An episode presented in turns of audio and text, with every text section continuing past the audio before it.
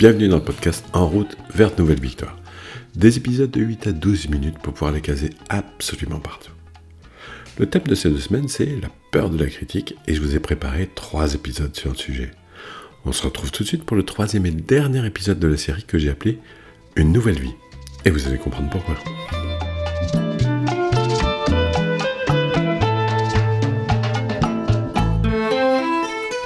Quand vous avez réussi à vous libérer de la peur de la critique, votre vie change. C'est une véritable renaissance. D'un seul coup, votre champ de vision s'agrandit. Vous allez voir des choses que vous n'avez jamais vues alors que vous passez tous les jours par là. Vous allez vous sentir fluide, détaché tout en étant bien dans le présent. Les autres ont cessé complètement d'être impactants pour vous. Dans le premier épisode, je vous ai présenté ma théorie sur l'origine profonde de cette peur d'être critiqué qui, je vous le rappelle, est la deuxième peur la plus grande après la peur de la pauvreté. Dans le deuxième épisode, je vous ai donné trois axes de compréhension pour vous guider vers cette renaissance. Auto-évaluez-vous, soyez inspirant et projetez-vous. Alors dans l'épisode d'aujourd'hui, c'est action. J'aime vraiment beaucoup travailler avec les deltas comportementaux que j'ai développés au fil de mon travail dans le sport de niveau. C'est concret, c'est pragmatique, ça permet d'être dans l'action immédiatement. Aujourd'hui, ça tombe bien, j'ai envie d'être dans le comment. Dans comment on augmente très fortement le delta de l'estime de soi, puisque c'est la clé pour faire disparaître la peur de la critique. Alors nous allons agir sur les trois points du delta, parler, écouter, percevoir. Parler. Parole parole parole. Vous connaissez? Moi, les mots tendres, enrobés de douceur, se posent sur ma bouche et jamais sur mon cœur. Cette belle chanson de Dalida. Alors il n'y a pas que Dalida pour ressentir ça. Et la plus probable des raisons pour laquelle il ne se pose jamais sur son cœur est aussi dans la chanson.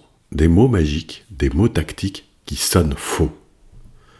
Alors à partir de maintenant, vous allez développer une parole qui sonne juste. Comme ça, elle se posera toujours au bon endroit. Vous allez faire en sorte que les seuls mots qui sortent de votre bouche soient réellement ceux que vous avez dans le ventre. Vous assurez qu'aucun ne sera déformé ou retenu au moment de passer la douane, au moment de sortir de votre bouche. Une parole qui sonne juste. Pour vous aider, ne prononcez plus jamais une phrase pour convaincre. Vouloir convaincre, c'est comme juger, c'est vouloir se rassurer. Du coup, on y revient. On s'en fout d'autres. Ce qui nous intéresse, c'est d'être rassuré. Moi, moi, moi et encore moi. Alors, juste dire ce que vous voulez dire, sans reproche contre vous-même, ni contre les autres, une parole respectueuse de votre vérité et de votre intégrité. Quand un homme dit il faut aller vider la poubelle, il est dans sa vérité et son intégrité. Quand une femme veut dire la même chose, elle va dire la poubelle est pleine. Elle est aussi dans sa vérité et dans son intégrité. Cet exemple pour vous dire qu'une parole qui est impeccable, qui sonne juste, peut avoir plusieurs sons et mélodies en fonction de qui l'interprète. Alors avoir le ressenti de prononcer des paroles impeccables qui sonnent juste augmente le delta de l'estime de soi. Vous êtes responsable de ce que vous dites, pas de ce que les autres comprennent. Allez, deuxième point, écoutez. Il y a bien sûr mille façons d'écouter ceux qui parlent. Les gens veulent être compris et acceptés, comme vous, comme moi. Les écouter est la chose la plus facile et la plus efficace que nous pouvons faire pour y arriver. L'écoute n'a rien une activité passive, c'est tout le contraire. Celui qui, ou celle, pardon, celui ou celle qui a peur de la critique a une écoute qui est interprétative. Votre peur, par nature, va déterminer votre observation. Et donc, dans votre façon d'écouter, vous allez chercher comme d'habitude, à vous rassurer. Vous avez besoin d'être rassuré sur votre pensée, sur votre croyance. Votre problème, c'est que votre pensée est une peur. Du coup, votre écoute va interpréter chaque mot et phrase, pouvant même les sortir de leur contexte, pour tenter de trouver des éléments prouvant que vous avez raison de penser qu'on vous critique. En parlant de la science, Albert Einstein disait la théorie détermine l'observation. On est dans la même chose. La conséquence de votre pensée de peur est que vous écoutez les autres en prenant soin de vous sentir responsable de tout ce qu'ils vous racontent. Au pire des cas, vous pouvez même vous sentir responsable de choses sur lesquelles vous n'avez absolument aucun pouvoir. Exemple, je vous croise dans la rue, il se met à pleuvoir et je vous dis c'est incroyable. À chaque fois qu'on se croise, il pleut. Et vous êtes capable de penser que je vous fais un reproche. Rappelez-vous, les gens s'en foutent de vous. Quand ils vous parlent de la fin dans le monde, ce n'est jamais pour que vous le preniez pour vous, comme si c'était de votre faute. Certains se sont obligés de dire quels actes ils réalisent à leur niveau pour se justifier. Quand on vous dit qu'on ne vient pas vous voir parce que vous habitez au sixième sans ascenseur, vous n'êtes pas obligé de répondre que c'est pas de votre faute si le promoteur n'en a pas installé. Vous n'êtes pas responsable de ce que les autres disent, mais vous êtes responsable de ce que vous en faites.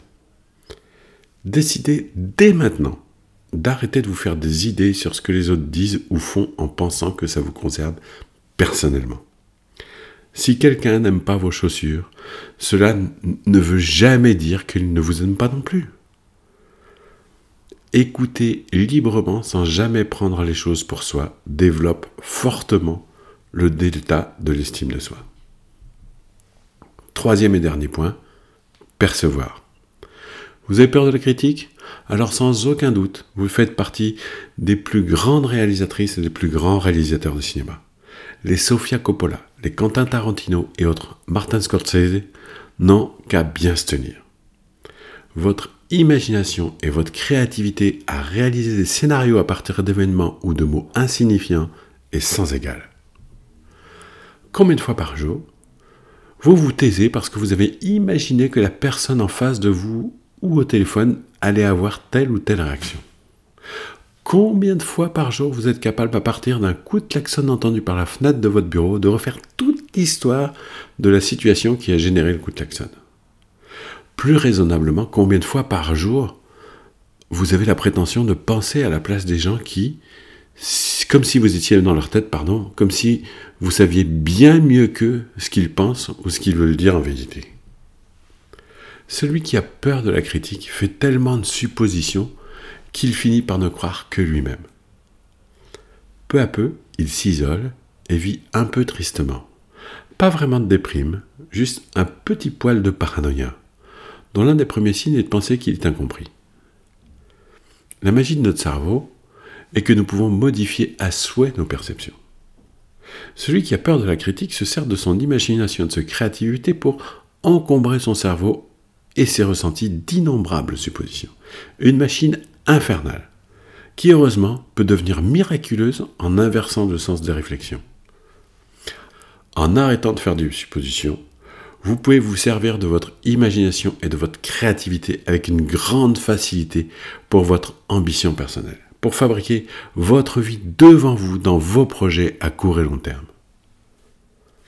Être imaginatif et créatif au service de ce qu'on veut vraiment être dans les jours, les mois, les années à venir, décuple le delta de l'estime de soi. Avant de vous quitter, je vous rappelle les trois points du delta de l'estime de soi. Parler, écouter, percevoir.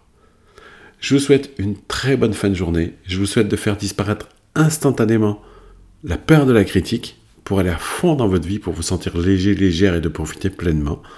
Et puis je vous dis à bientôt bah, pour euh, une prochaine série d'épisodes sur un autre thème. Ciao